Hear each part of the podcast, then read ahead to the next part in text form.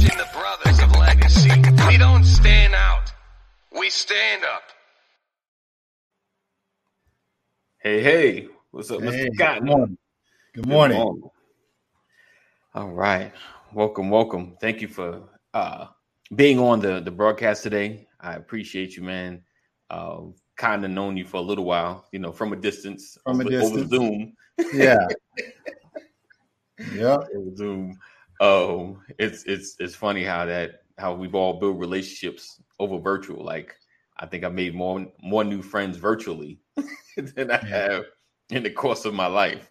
Yeah. That pandemic really uh set us up to to get to know each other, connect in different ways. And um, you know, you meet some really good people that you probably would never have met traveling all over the place. So Definitely. it's good to, you know, be on here and uh appreciate you and all that you do.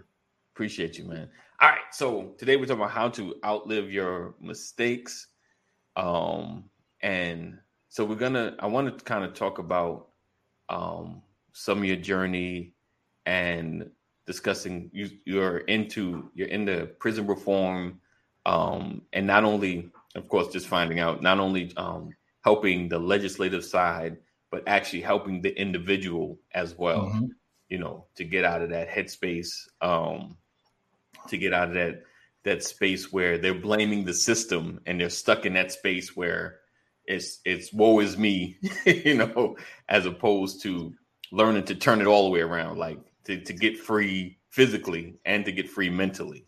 Um and and so what my first thing is what is it like to to achieve that space of freedom you know what is it like to not blame were you a, a system blamer did you blame everybody kind of thing I mean, just the justification of doing all the things I've done in the past, and we'll talk about. Yeah. Um, you know, that all was system based. You know, if I don't do it, someone else is going to do it. You know, the man, whatever it may be. Um, you know, I had all the lingo to justify what I was doing. You know, you, we got to find out. Um, you know, and it's true. There's a lot of different things that that kind of hold people down, oppress you, and and different other things. And so, um, I'm not saying that that stuff is not real, but at the same time, there's other stuff that's real. And, Right. um, you know, so I just focused on the things that were, uh, were real in that moment for my life.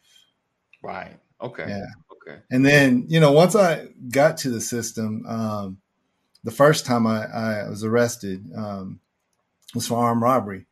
And uh, when I, you know, finished that time up, I felt like my life was over. That was it, you know. And yeah, that that picture right there. when I, you know, I was 18 years old at that time, and you know, I just felt like life was over. There's no opportunities, no chances, no anything that's going to happen. And uh, and so, you know, I made the decisions based upon that. You know, the second time I got arrested, um, which was a much bigger deal, and Right. uh, spent a lot more time in prison. Um, for me, it was there's no op- no other option but to change. And and I told myself I was 22 years old when I went to prison. 22 years old, one month, four days, and I said to myself, I'm gonna give myself 22 years, one month, four days doing the right thing, and let me see what happens right because doing the things that I've done these first 22 years, one month, four days led me here. So, yeah, Right. it was it was you know a lot of different things that I had to to overcome, but it was is literally undoing all that I've learned to relearn something else. Mm. wow so all that you've done to relearn something else now let, me, let me ask you this because we listen i'm, I'm gonna just warn y'all we're gonna see this gentleman several times because there's there's so much so many intricacies to his story but to relearn were you were you positioning yourself to change or were you kind of felt like did you like you know we have those moments where we're like man it's Mhm. got to be more than Right. this you know Yeah. like did you always kind of feel that or were you kind of like this is it this is life there's there's not much else Um, I'll speak for myself personally and the things that I've learned since then. Um, personally, I never wanted to be where I was at. wow I never really wanted to be involved with that. But you know, when you when you have to do what you have to do, Right. All right. We don't not that way. Let me say it the way we really say it. When you got to do what you got to do, you know, um, and you you just do what you feel like is necessary, right? Definitely. And and so for me, um, everything that I did, I thought was right. You couldn't tell me it was wrong, right? So Mm. I, I didn't really want to do it, but at the same time, there's that was the option, you know. Right. That was the, the option that was in my mind. Positioning myself to do the right things. First time I got I went to uh, got arrested and went to jail. I told myself I never want to come back here again. Like it's Right. the worst experience ever. But the very first day I was out, I was right back into potentially things that can take me right back to prison, right? Right. and and I would always quit. And I would say though, in the back of my mind, you know, if things ever get hard again, I know exactly what I'm going to do. And so, you know, fast forward, things get hard again. And once they get hard, you just fight with the weapons you have. And Mm. so the weapons I had at the time were street things of the streets and, and all that. I know I don't look like that now, but uh, Listen, real, pause real quick on that. When he started sharing his story and when he showed me these photos, I was like, wow, never, never would have guessed it. Never would have known, you know. Exactly. And, and you know, that's that's the grace of God. You know, Yeah. ultimately when it comes down to it, Yes. uh, there was nothing that that um that I would take on that said, you know what, this is this is what I need to do to change. This is, Right. you know, the extreme level of change that, that it took for me to transform, you know. I had to go through a lot. There were people in my my past will say, "Well, you were never really that bad, but you didn't know what was inside of me, right?" Wow. And so, you know, the those types of things that are inside of me are the things that make me go, you know, there's there's a different level. So when I first got out, yeah, there was no changing. There was nothing that just made me go, yeah, I need to change. I wanted to change, but the type of change that I wanted was on my own terms. Okay. You know, I didn't want to, I didn't want to change But on the, the- type of the- change that I wanted was on my own terms. I'm sorry. Okay. Uh, I, I, I wanted to make sure that I could do what I wanted to do right. and also, you know, have my cake and eat it too, so to speak. Right. I'm with you. I Um, want better. I want better. yeah. But I want I want to enjoy Yeah. what I've enjoyed while not having to deal with the issues that come with what I Yeah. want to enjoy kind of thing. Gotcha. And so, you know, now let's let's fast forward the things I know about myself and the things I know about people. Right. And so, you know, there was nothing inside of me that said change. You know, I was uh walking dead basically. You know, Okay. Ephesians 2 talks about, you know, those who are dead in their sins and trespasses. Uh, Right. but God has made us alive, right? I was dead. I was walking dead and and when God came literally gave me life and and that began the transformation of everything. Um, Right. That's what really began began the process of me um, you know my growth process my transformation process and everything else but what i've learned about people i've asked over 15000 people Mhm. um, do you want your life to be better and it's a simple question i know it doesn't sound like much but Right. you know i've never had anyone say anything other than yes i want my life to be, be better right. Right. I've, I've asked over 15,000 people, do you, um, do you want to be in a bad situation? And I never heard anyone say yes. I mean, simple question, right? Right, Everybody right. has the same answer.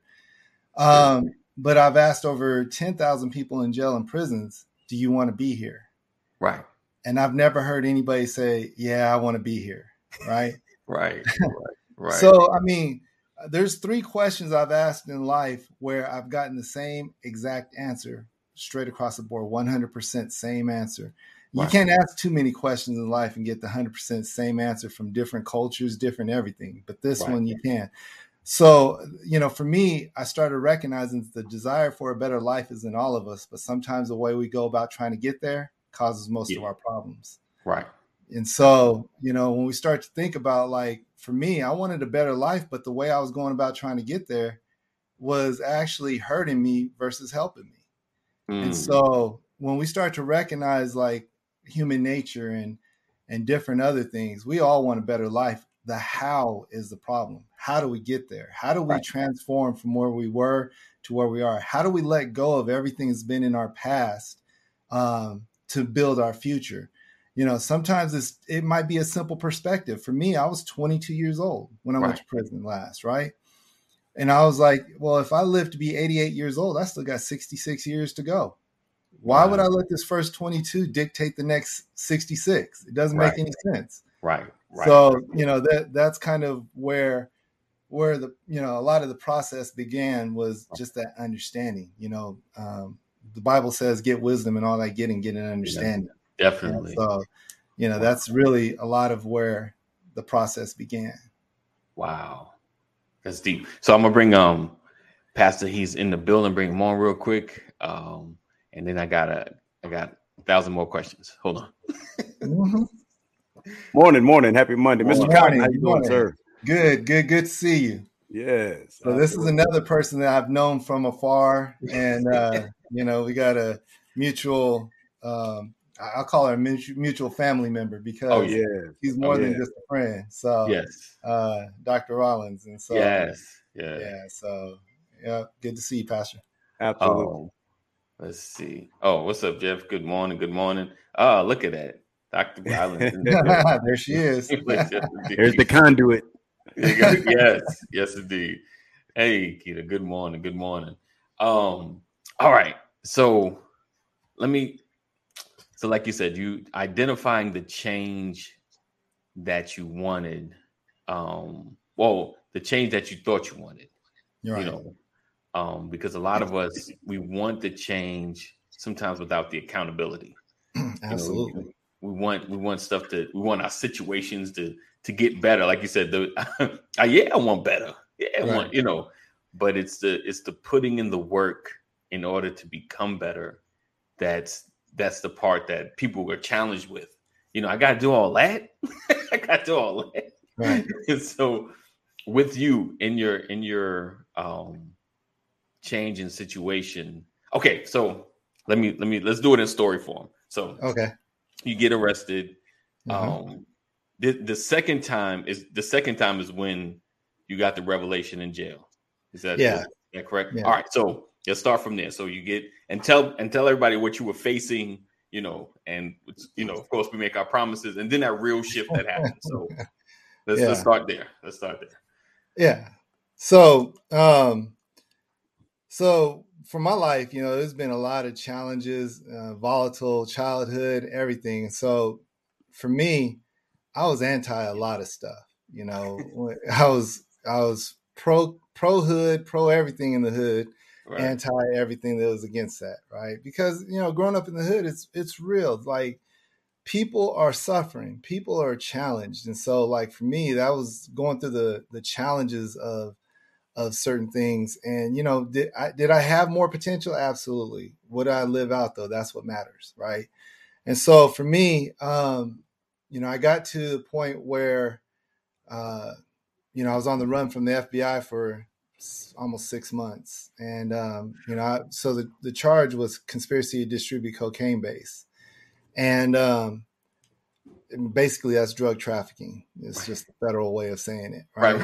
Right. um, and uh, and so uh, at the when I finally was arrested, a couple days before I was arrested, my mom and I had some challenges growing up, and so there's a point where she disowned me, and I was on my own. Like I've literally been making my decisions and caring for myself since I was 14 years old, and um, and so through that process, you know, I I called my mom and she and I have this conversation Mhm. and I, you know, let her have it. It's your fault. I'm in this situation. You never leave me, blah, blah, blah. And I'm just blaming her. It's all you. It's not me.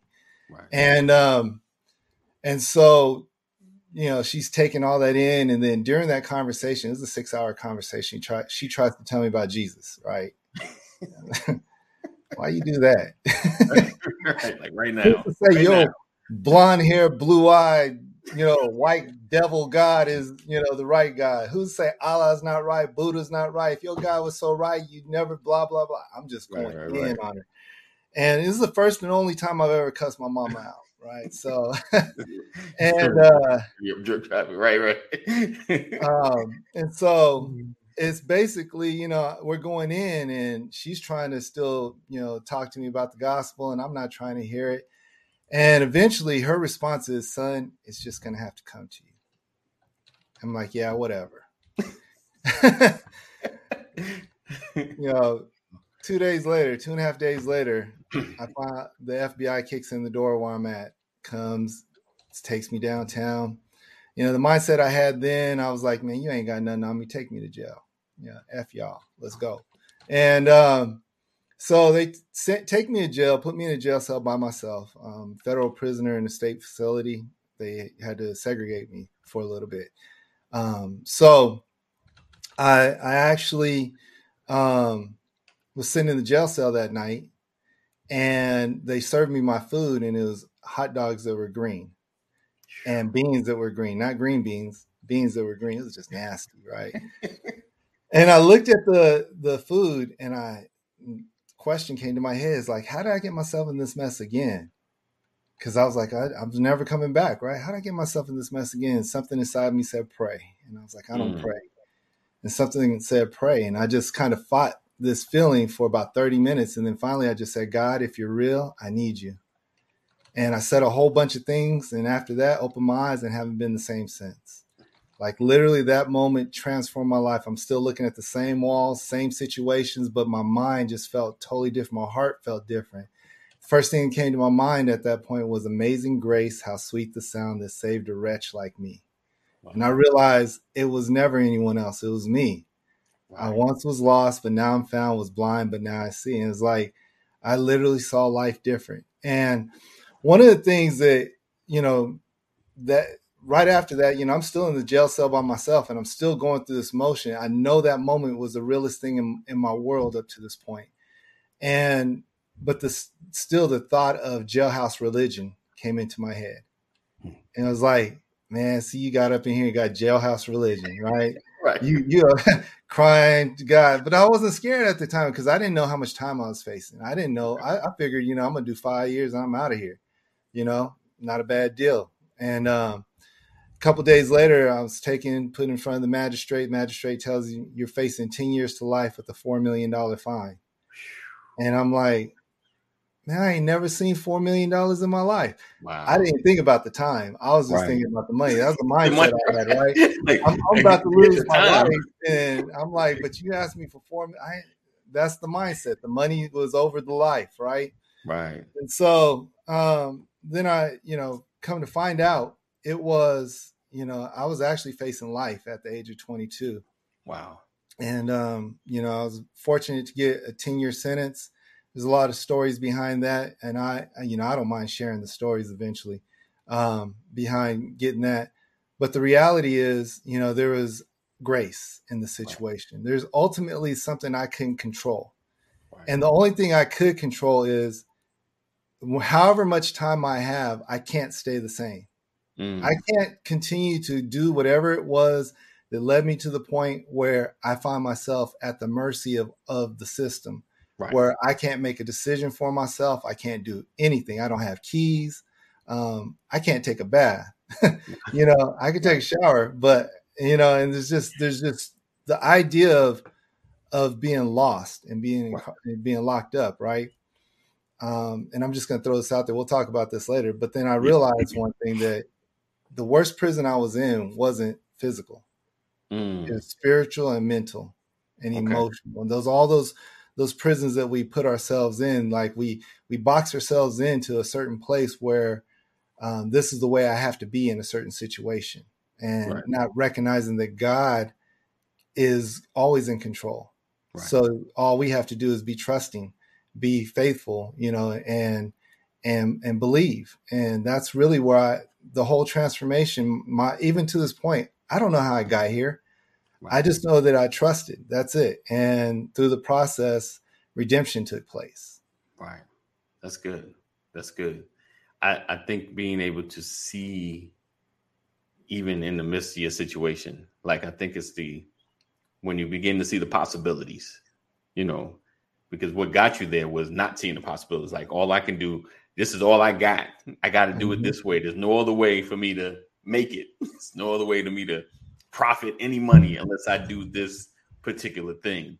Um, that that that in itself is powerful. Just to be able to you know, God opens up the possibility.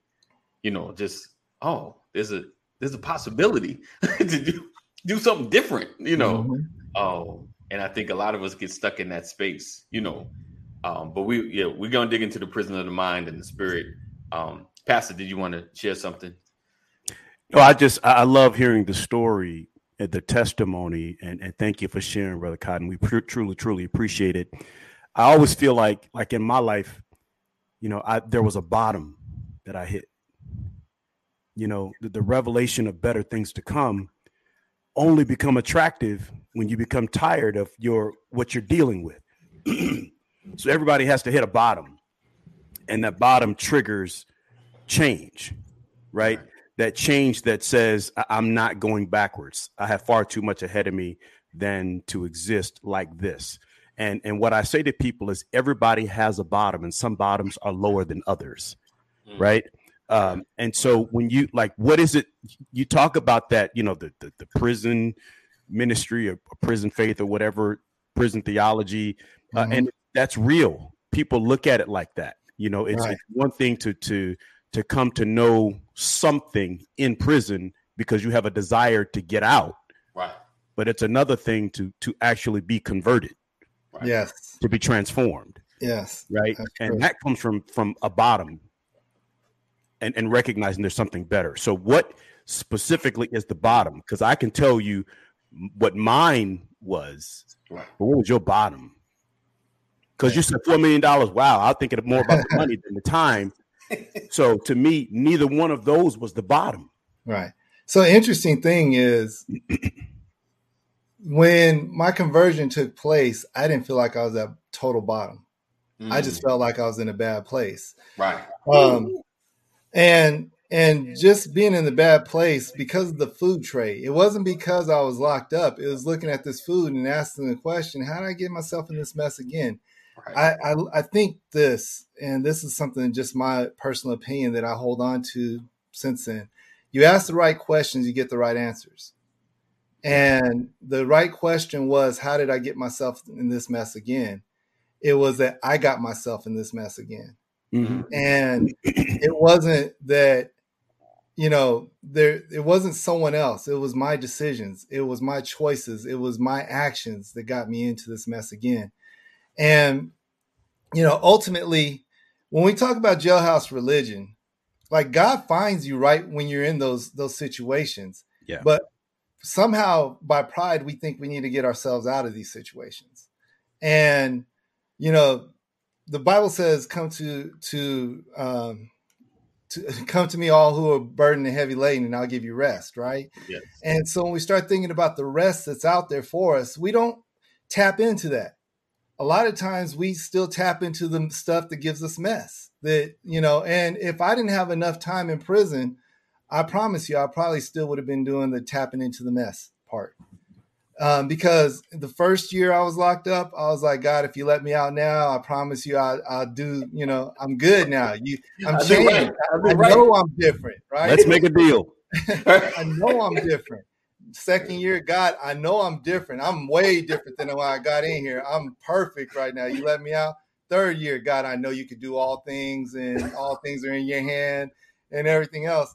And I realized that every single day, once I, the day I was released, I realized something. I needed every single day, every single moment in that that situation to help me recognize that I wasn't good because I was still I was still holding on to certain things.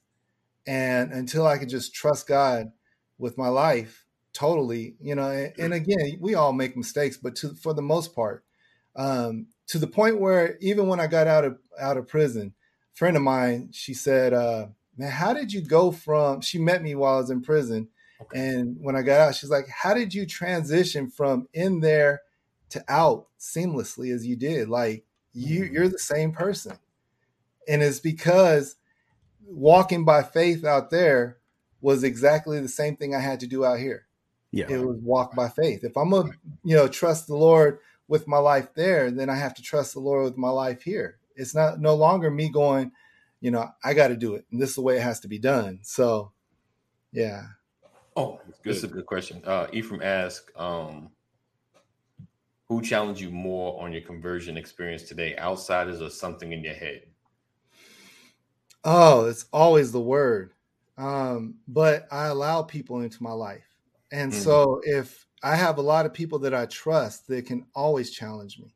Okay. See, one, one of the things that about me is I don't have this pride in trying to be right about things. Mm, right. right. right. I'm trying to get it right just like everybody else. And so right. when when people challenge me, you know, regarding conversion or different other things, like if you can show me where I'm wrong, you can show me something, I, I have no problem. Hey, I'll change it. Because, right. um, you know, it's not my thing. But at the same time, I think the conversations need to be had around, you know, what's true and what's not. You know, we got a lot of, even in, in churches, we got a lot of theology that's gone crazy. And, and if we can't come back to scripture about it, then that's a problem. But um, throughout my time of of growth, because I didn't do all my growing in prison. There's a, tremendous amount of growth that's taken place. Um, that always takes place. I'm always allowing people to to challenge me, to push me, to help me see a standard that's that's higher than what I can even think. Right, right. Um, and so it's just it's a matter of of really um, you know being able to grow in, in those situations. But you know, I got I got people who hold me accountable that can always pull me aside. It's the word that always challenges me. It is it is daily life and activity uh, it's being mindful that like I'm no better than anybody else. I'm a sinner saved by grace, just like everybody else, and so it's important for for a lot of um, for me to just really re- remember where I come from and realize that they're not the enemy, that the enemy is actually attacking them. So I don't I don't never get on the side of why don't you just get your life together? Why don't you just do this? It is it's one of the things where like we're we're on mission here. We're we're part of of doing some things here, and lives are at stake. And so, um, just keeping that in in the forefront of of my mind. And so, those are some of the things that when we talk about what what you know what do I allow to help me grow, it, it's it's really recognizing um, that I, I'm not the you know I've heard someone say this before that I, I have an audience of one, and it's God. Mm. And the reality to me is, no, I'm in the audience watching God.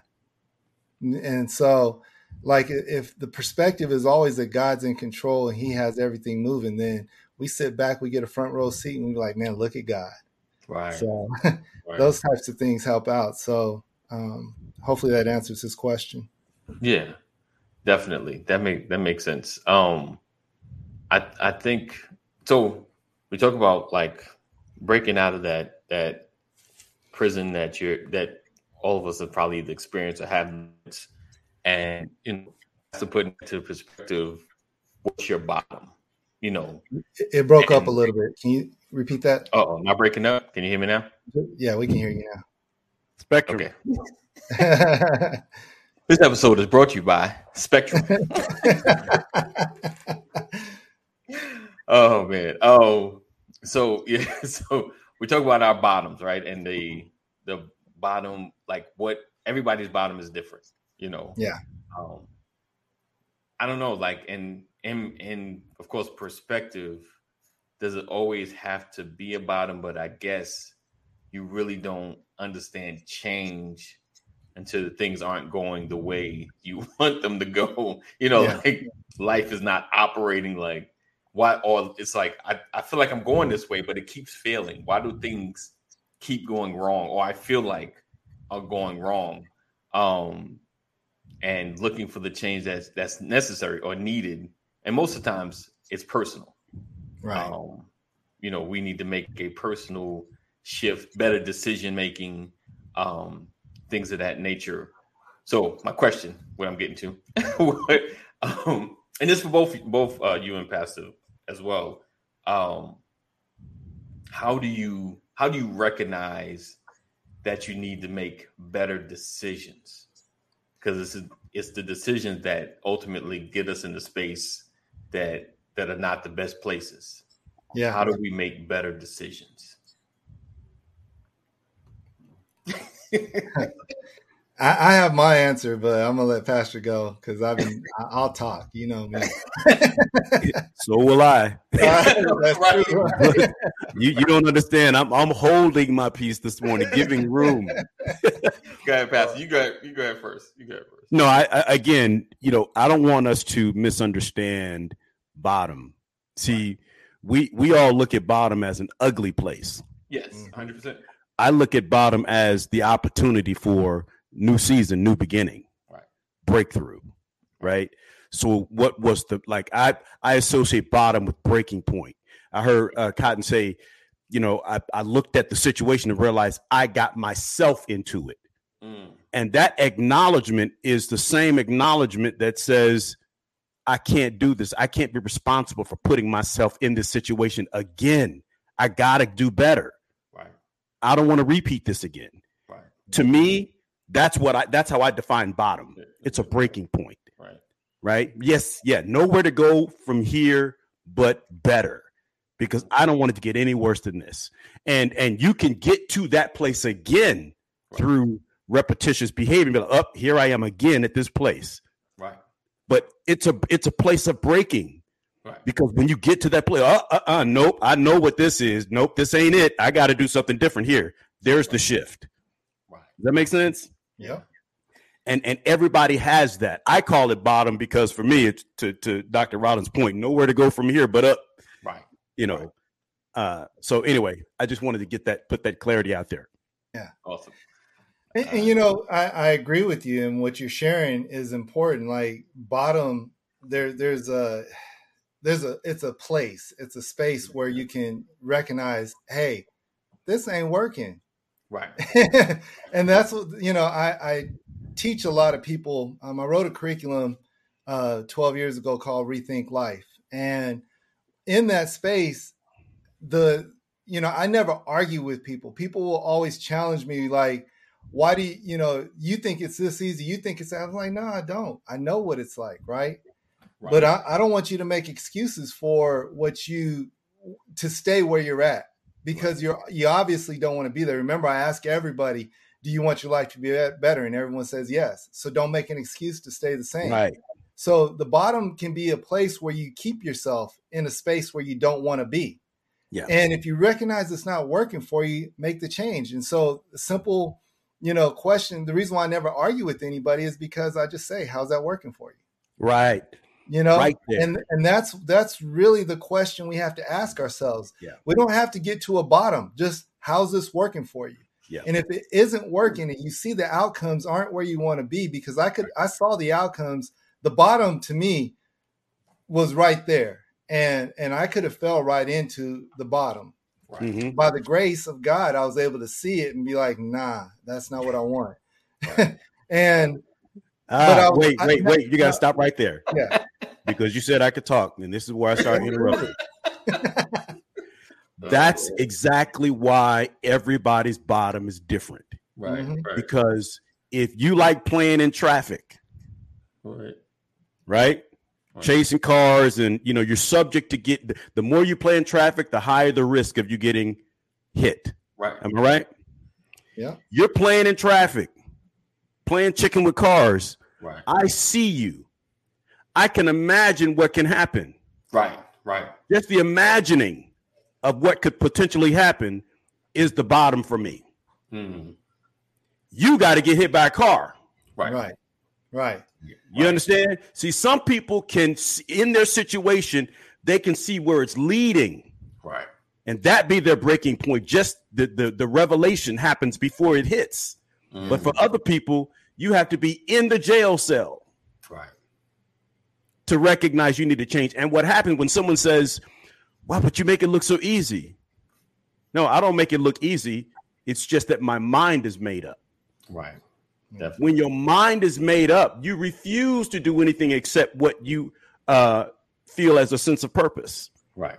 And that can look easy to someone who has not made the decision that my future is more valuable than what I'm doing right now. Right. Yeah. It's about your priorities. And you know, interesting thing that you say that most people would think that I hit a bottom Mm. because I was in prison. Right, right. I was in jail. I, I had no clue on how my life was going to go. You know, the moment the guy came into my life, I didn't know how much time I was facing. I didn't know anything. Matter of fact, the word that I was getting from everybody else was, "Man, it's going to be, it's all going to work out." That was the Mhm. the word I was getting back from everybody. Because remember, I was on the run. Right. And so, um, so for me, it you know, going through this whole process, you know, there is there's a bottom bottoming out in people's life because we have a deficit. Mhm. We we have a, a spiritual deficit where we don't even know what life really truly looks like, and we're just you know making making decisions based upon what we've learned from other people. You know, Right. for example, I, I I'll be the first to say that my whole relationship with Christ was not built upon what someone else told me because that's the way it was before. I didn't have a relationship with Christ. People would tell me this is a blonde hair, blue eyed, you know, white devil, and that Right. was my relationship right there. Right. I would go by what Right. other people told me, and you were wrong. right. And until I began to taste and see for myself and began to walk this thing out and open my Bible, crack it open, look at history, look at all these other things, there were gaps that needed Right. to be filled in. And so in life, we all have certain gaps. And um, and as we start thinking about the gaps that we have in life, Right. to me, that's the, the bottom. We never fill in those gaps. We start to continue to walk out our life and live in gaps, uh, live with gaps in our life and, and not really try to fill them in and be full. And we'll just take in anything that someone gives us that makes us kind of feel like it's filling in the gaps of our life, but it really isn't. that, that's just cool. I'm not telling you what I heard. I'm telling you what I Yeah, absolutely. One of my favorite phrases, bro. Yes. Nice. Yes. Indeed. Oh, so yeah, definitely those definitely those gaps. Um, and Ephraim says, if Pastor, you look you're talking some real talk this morning, it looks like this because my mind is made up. Indeed. Oh, Yeah. so E- Ephraim also had a question. Do you feel called to help those who are in that lifestyle today just because you were in it?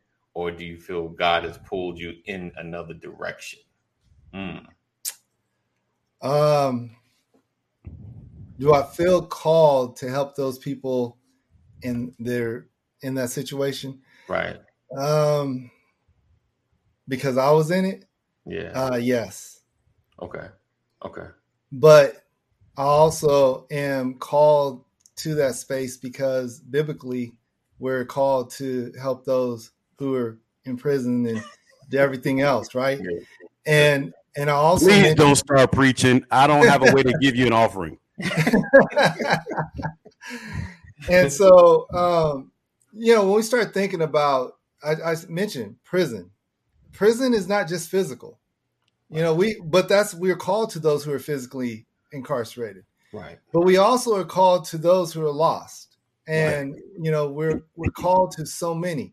So in 2010, I started a nonprofit organization called Redemption and Advancement Alliance, and our mission is to disrupt the cycles of incarceration. Why? Because I have seen so many people. There's a person that's close to me who who wrongly got a life sentence and never should have spent that much time or got a life sentence for what he did. And and that really stuck with me the whole part of the process. He was on my case and certain things happened and it always stuck with me. And so for me, I recognize that there a lot of people do not realize what kind of system they're truly facing. Right. Like right. the system in America, when it comes, I'm just going to talk real now. When it comes to American prisons, there is never, um, they're never, it's never for you right. period. And, you know, when I think about the system has never been for me, the system has never been something that um, that really cared about those it incarcerates. Right. And so to help people to overcome some of the challenges they face in order to avoid the system that's out there trying to snatch up our people, um, I wrote the curriculum and started the nonprofit organization to disrupt the cycles of incarceration. You know, we can try to turn the political ship, and that's one one way we do it. But the reality is, the quickest way to to stop people from being incarcerated is to help people change. Everybody wants to change. I told you, the desire for a better life is in all of us. I believe this. And uh, and the other thing I believe is, as long as a person has a heartbeat, there's an opportunity for redemption. Right. And so we have to begin to, you know, pour into people other options. Um, potentially, I had so much, you know, so many things I could have done in life. Uh, but potential is one thing. Mm-hmm. The what and the why we often know. It's the how we don't know. And that's what we have to begin to share with people is how to make these things change, right? So um, so I do give back in that that sense. But then two years later, I planted a church in the South Atlanta area because I felt like there needed to be a place where people can see themselves as family in the kingdom, not just you know coming in and being overlooked. It, it doesn't matter what you look like. You know, people. I've, I've I didn't want people to feel as if their sin was the very first thing that you saw. Mm-hmm. Like you know, sin is is evident sometimes on people, but right. the reality is that's a person. That's a person that God loves still. Right. And so ultimately, what drives me is that you know we are people and we make mistakes and we make bad decisions and we do different things and the enemy will continue to beat us down until there's a light that literally takes hold of our lives and so um, you know, being able to share grace with people, being able to share share what God's mercy looks like with people, that's what really drives me. Right. That's awesome. That's awesome. Um and I like how you shared, you know, the sin is like sin is the first thing you kind of see, you know, but it should not be the driving force in your relationship. You know, it is we like I said, we're in the redemptive business. Um, bringing those to the to the, to the one that can that redeemed us all. Yeah. Um, and that's that's that's huge. Well, I think for most people though, AD, yeah, and I won't say most, I'll say for a lot of people, we we live a spiritual life of comparison. Right. Right. Right. Right. Uh, you're right. Sin is honest because the Bible says we're born in sin and shaped in iniquity. Right. Mm-hmm. So it's on all of us until we're born again and and then uh, we've just been saved. Mm-hmm. We haven't been perfected. Right. There's a difference, and and for some of us, it is. I'm glad I didn't go that far. Right. yeah. That's yeah. the mindset. Right. And that's why you are more responsive to the stench of sin mm-hmm. because it's a familiar smell. Right? But when you're fully persuaded, when you have your mind made up, all you see is an opportunity for God. Mm-hmm. Mm-hmm. Right? Definitely. And and that's what breaks most people down. They they don't feel like they're in that safe space. So they return back. The Bible right. says the spirit goes out of a man, he goes seeking dry places, finding none, he returns home. Right. Right. And unless someone comes in broken and you've been there to provide them the nurturing and the safe space that they need, yeah, when that spirit returns, they go right back. That's how you end up back in the same situation you were before because you didn't find a safe space that was nurturing for your growth. Right. Mm-hmm. And that's why Cotton is saying, I, you know, I put this program out here. I launched this non for profit because right. I want to make sure that people who've had similar experiences that I've had find a safe space because it's hard to find. Right. Yeah. That's real talk. And so for us, uh, we have to get better. Yes. With empathy and understanding yes. and love and support for those that are, that had the courage to say, I'm broken. I right. need help. Mm-hmm. Because that's what they're saying when they walk in. I'm broken and I need help. Indeed. I didn't come in here for you to tell me how bad I looked. Right. I um, came here for you to say, I've been there too. Definitely, definitely. Uh, just just a quick pause. Uh, I posted on at least you'll see it on YouTube and Facebook. Pinned into the top are uh, Thomas Cotton's um, ways to connect. Um, his email is and go to both Facebook pages. Redeem Redeem Advance, right? Yep. And Disruptive Dialogue. And Disruptive Dialogue. That's his uh the podcast he has. Um, so make sure you are part of both of those conversations. Um, the Redeem Advance, he has a, a great curriculum. So definitely connect to him. It's about change. It's basically he's taken a lot of his transformation things he learned based on the studies and how to get you out of your kind of your stuck place, you know, your prison, um, and to begin to work from your bottom up. Let's see. Jeff says a safe place is the environment, yeah, for the opportunity to change. Definitely, yeah, absolutely. Yeah. You know, it's interesting you brought the curriculum up because that's where I was going next. Um, because it's, it's perfect, perfect transition. Um, but the curriculum I wrote is called Rethink Life, and it's based off of Romans 12 2. And it's, you know, being transformed by the renewing of your mind, mm-hmm. um, that you may prove what is that good and perfect and acceptable will of God. And so ultimately, when I started thinking about mindset, I, I didn't know all the stuff that you see behind me or anything else. I just knew that my mind had to change. Right. And I wrote Rethink Life, and it is biblically based, but it's re- reality based um, because to me the Bible is real and the principles are real.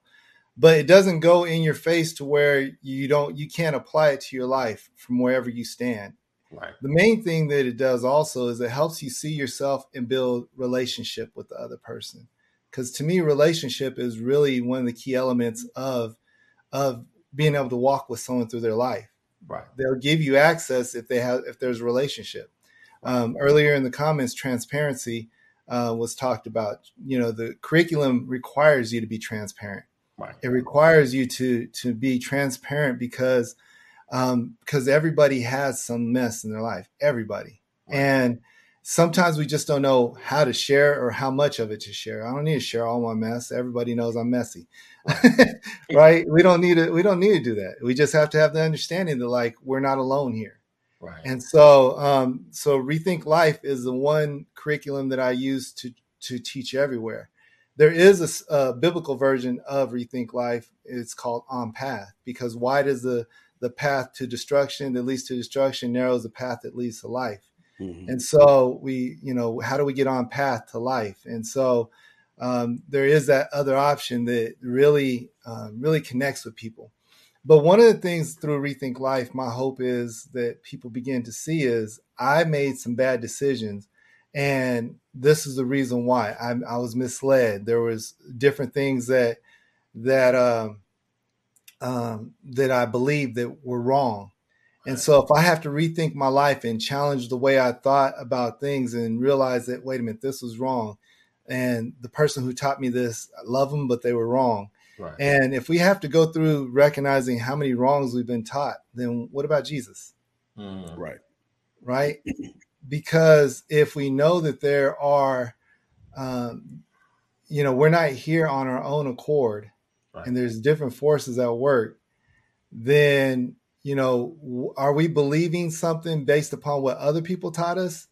of course all of us eventually are but then there's i believe there's a different level of, of engagement spiritually because mm-hmm. god's spirit is real right. and, and I, I believe that so and i know i'm not here today without that. So it's it's important for us to see that part. So if we're going to ask questions about our life ask that question. What about jesus? What what have i learned? Have i really tried my best to taste and see? Because there's times i've been even challenged about my faith.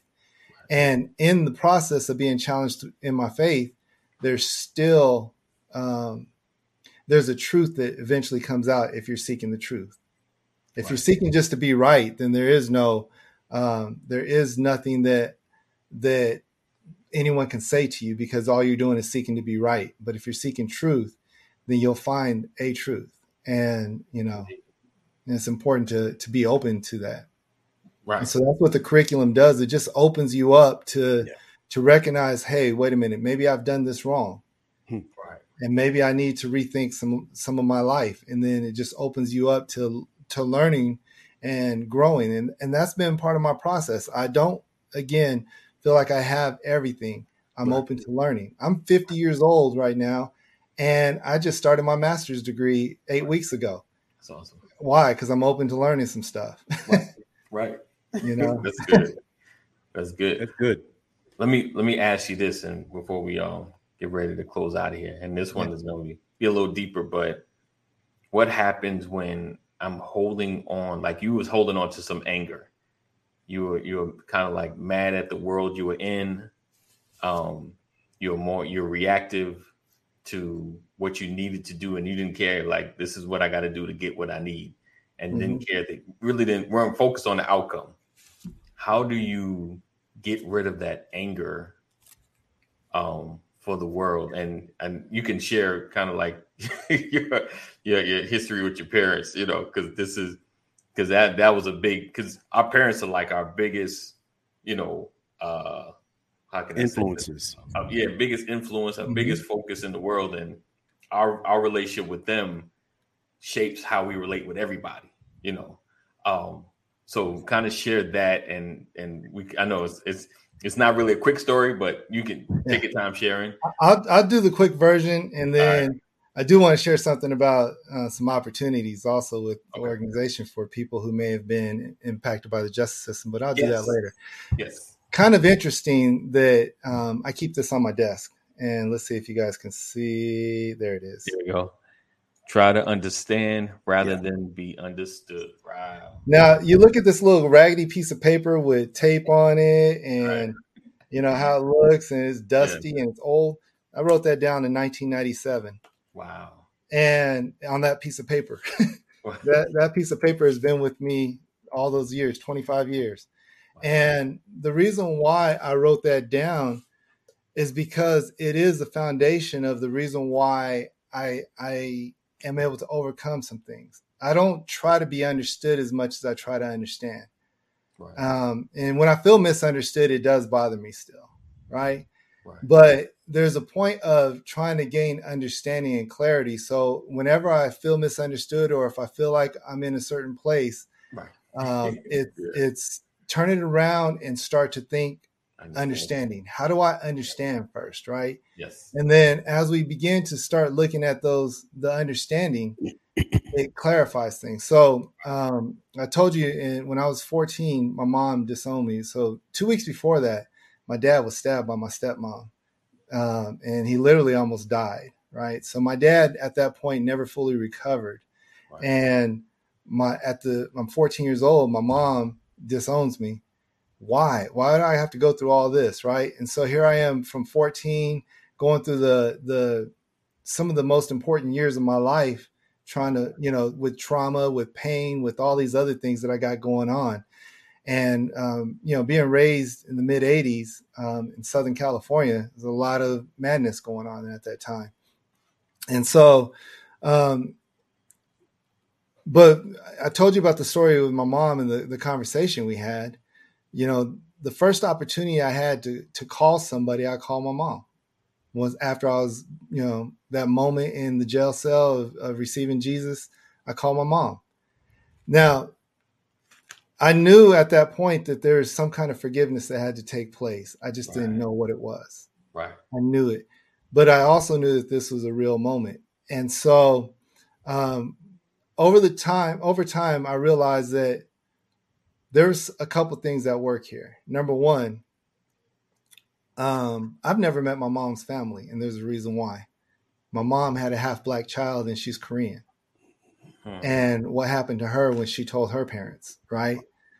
And so ultimately, um, you know, a lot of times when we find ourselves hurt, we use uh, we use the same weapons that we were hurt by with, and we bring out different things. And uh, you and I were talking about, for example, you know, someone gets into a relationship, they really want to be in love, but they end up getting their feelings hurt and as they keep getting their feelings hurt, they build walls. And these walls that they build, they turn around and start doing the same thing back to other people in right. relationships, right?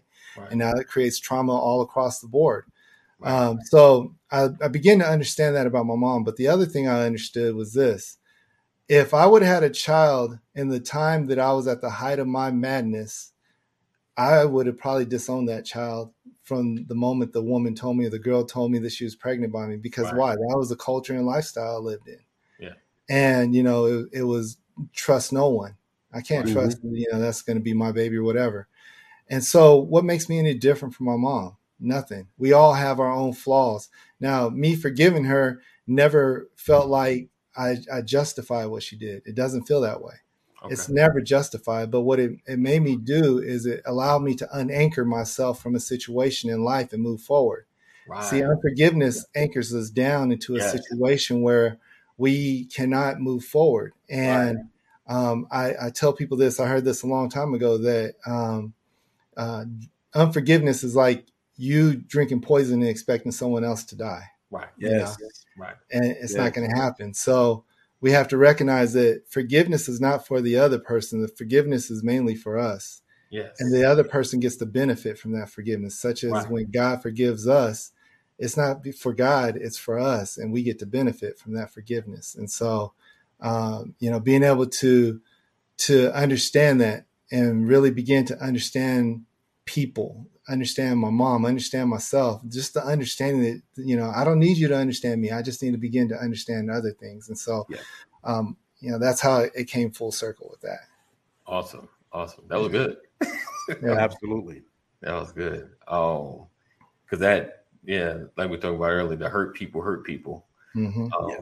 that, that cycle um, of unforgiveness and it, and it leads to the bad decision making it leads to the excuses. It leads to, well, I'm here because everyone else has shunned me, so this is just my life, you know, mm-hmm. and never taking the accountability to see the opportunities or see the possibilities because it's easier to be angry. It's always easy to just be oh, angry all the time, just angry. I'm mad. I'm mad at the world. Um, and it's unfortunate. Like I know people that just they're stuck in that anger. Um, I don't. I think they have more more angry days than they have happy days. You know, but you know, I think it's hard to be angry. Mm. I, I, think I, I think so too. It's, you got to hold on to it. Yeah. You know, but if you don't know any difference, if you don't know the difference, Ooh, then yeah. that just becomes a part of who you are. Yeah. Yeah. yeah. Right. You know, because you don't care about the wear and tear. You don't think right. about the consequences of your right. anger. Right. It's just the familiarity of it. It's what you're accustomed to. Mm-hmm. Mm. Yeah. Would it would it be more of a protection? Is the anger a protection? It is because you, you don't have to deal with what makes you angry. You just angry. Right. Right. Mm-hmm. Uh, th- th- what I love about the Lord, the Lord says, "Be angry and sin not." Right. right. But undefined anger can bring calamity. Right. Yeah. Right. You don't know why you're mad. You know, like people say it today. Why you really mad? Who you really right. mad? right. You know, right. Right. Because undefined it creates madness. It's just you, you, it, it's uncontrolled, and so that's why it's important to get understanding, which is what Cotton was talking about. And I love that that piece, man. Uh, understand first, uh, work harder to understand than uh, trying to be understood. I love that. I love that. That's good because people, you know, I, I, say it all the time. People love to hear themselves talk, but they don't really know how they sound. Right. Right. If you can, you can hear yourself talking, but you don't know how you sound and, and, and that's what anger does. Anger has you saying a whole lot, doing a whole lot, but you don't know how you look, you don't know how you sound. Definitely. Definitely.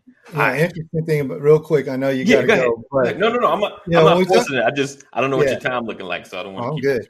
Um, when we talk about being angry, there's nothing wrong with anger. Right. Nothing.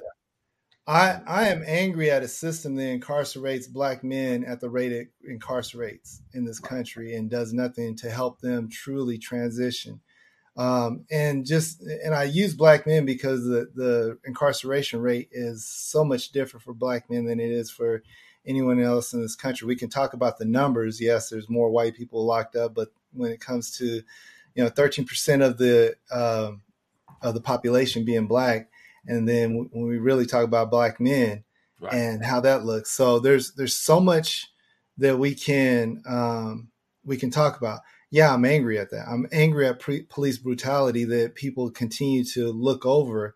And you know it, it's not we can talk about yeah it's only a few bad apples. A few bad apples spoil the whole bunch. So get rid of the bad apples and no one will be talking right? Right. So right. there's angry anger that i have there but it doesn't it doesn't consume me. It drives me to to make want to make a difference in in life. It doesn't drive me to make make me look at people in a negative way because I also understand officers are taught neg- certain things, right? I'm not right. justifying what they do, but there's certain, you know, things that they've been indoctrinated with also. 100%. And so if we start to look at like the challenges, um, you know, the anger fuels a lot of what I do to to try to make a difference. So anger is fine. Right. It's when when your anger is is tearing things apart. Mm. That's a problem. Right. And it's unfortunate that a lot of people use anger not to not just tear them tell others apart, but tear themselves apart too. Right. And and that's just a way of life. Life can has a way of of hurting people to the point where anger is the only thing that they can use to find solace. Mm-hmm. Like it gets people, it backs people off of them. It, it, it gives them their space. And even then, they don't want to be there, but trying to figure out how to live through that is important. So, you know, just want to share that. Like, you know, we, a lot of times we can't, we got to look at how life really crushes people and, and being able to, to help them walk through that to to show some empathy. Um, there was a gentleman one time. Um, he was highly angry, cussing up a storm. People were afraid that he was just volatile, and uh, I mean that he was just going to go crazy. And we are at an office, and he's in front where everybody is, guests and wow. staff and everybody. And so I pull him aside to the to room, like you know, hey, need you come over here with me to this room. Right. And I just let him go, you know, as yeah. as angry as he wanted to be. Right, right. Now, did I think he could possibly do something? Yeah, but I think he just had a lot of hurt that he needed to get out. And that's what I was thinking. And once he got it out, I said, now what is that going to do for you if you keep doing all this out there? Right. How's this going to help you? Are you going to get what you need? Yeah. And just a simple question. You ask the right question, you get the right answer. Right. And he was like, no. Do you need something? Yes. Sit down. Let's talk about it. Right. This person became the, I don't know what they call him, but the client of the year for this organization I was working with. Eventually, he became, found out that, you know, he was off his medication. He had no support. Wow. He didn't, there's a lot of different other things going on personally for him at that point. We can't let anger be, um, you know, the thing that drives us away from people. People right. use anger as a way of saying, I, am hurting in the area. Yeah. And, you know, we can't all provide help to that person, but somehow we have to start planting seeds within that person that hopefully will um, grow to a certain point one day. So that's just all I want to say about that. Gotcha. Gotcha. Plant them seeds, guys. Yeah. Plant them seeds. Plant them seeds. I think that's that's the key. Sometimes we get to, man, it ain't even worth it. But you gotta just plant a seed plant yeah. seed. You never know where it may grow, who might water. You know, we know God gives the increase, but that seed has to be planted. Absolutely. That's good. That's good. Or water. right, right, right. Or water, right. You might be the second one. You might be the one. Right, right. Listen, and but I and, and I get sometimes you I want to see the growth. I want to see. Right. like, I want to be there, you know. yeah. You may never see the growth. You know, I'm very fortunate. The the first chaplain that I had in in the jail that I was in the last time, the very first jail I was, you know, there for a while. Yeah. That chaplain, we've been friends 28 years. Wow. Like he's been able to see the seeds right. planted, water, the growth, the everything. Like right. we are still connected, not just know each other. We're connected. You know, we spend time with each other. We talk to each other on the phone. And you know, sometimes you wish you can see that for everybody. Right. And he often says that because as a chaplain, he gets to see a lot of people and and and minister to a lot of people, but he doesn't get to see all the time the person, the longevity that we have. And so it's good to see that, but you're not always going to be able to do that. Just know that be faithful that, you know, God's will will be done. Yeah. Right. That's, That's good. awesome. That's good. That's awesome. Yeah. All right, guys. So I appreciate you. I appreciate you, Thomas, for being here, yeah. man, and sharing. Um, just, just, just want to share this thing about our organization. We have oh, a yeah. technology program yes. that we we're beginning for people who um, have to work, have to take care of the family, especially like fathers. We connected through the Fathers Network, and um, and so if anyone's interested in in developing a technology background career, um, we have a foundational program that will allow you to to engage that. And so um, you know, there's there's a couple little things we have to do. But if you go to our website and um, you'll see on there DART, D A R T T stands for Dreams Are Realized Through Technology. And it'll you can register there. We'll reach back out to you, get you set up. You'll go if you have not attended our Rethink Life class. That's the, the only prerequisite. Attend the pre, uh, Rethink Life class, complete the Rethink Rethink Life class, and then we'll give you access to a database that will literally um, train you in finances, technology, different other things that you may have. If you want to be a public speaker, all these other things, but technology is the thing that we really want to focus this, in on. Is this under the redeemevents.org? Yes, yes, Okay. it is. I'm gonna uh, make sure I put that up. Um, let's see. Hold on this. And I put it in the chat, guys, so you can click it as well. I'll put it up here. Um, there you go. All right, cool. Yeah, so make sure you guys connect with. Obviously, it's a it's a plethora of resources. Um, I'm definitely going to share this out some more to other other men that I'm connected with. But let's see, his proud little sis over here. yes, indeed. Yeah, You know, I did right. Appreciate you, Dr. Rollins. You are bringing it all together. Shout out to you. Shout out to you. exactly. Um, all right, so, so, I'm grateful for this time, though. Honestly, awesome.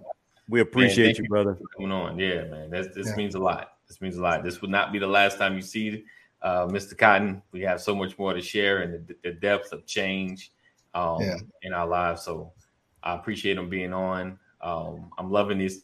It's this. It's was that old saying? This makes my heart glad. It's just coming together and building. Uh, appreciate you, Jeff. All right, so uh, make sure you're sharing, of course, tagging other people. They can watch it on replay. Uh, we look forward to seeing you guys tomorrow, uh, same time, same channel. Um, hey, Thomas, don't go anywhere because I know everyone always leaves once we end. Don't just give me a second. Just give me a second. oh no, I'm good. So, so um, 988, if you're having a mental health crisis, crisis, you or someone you love, make sure you dial 988. Uh, continue to be safe. Like I say, oh, Georgia, and I think North Carolina now, early voting, early voting, early voting. Make sure you get out and vote. Get out and vote. If you're wondering why you should vote, it's important.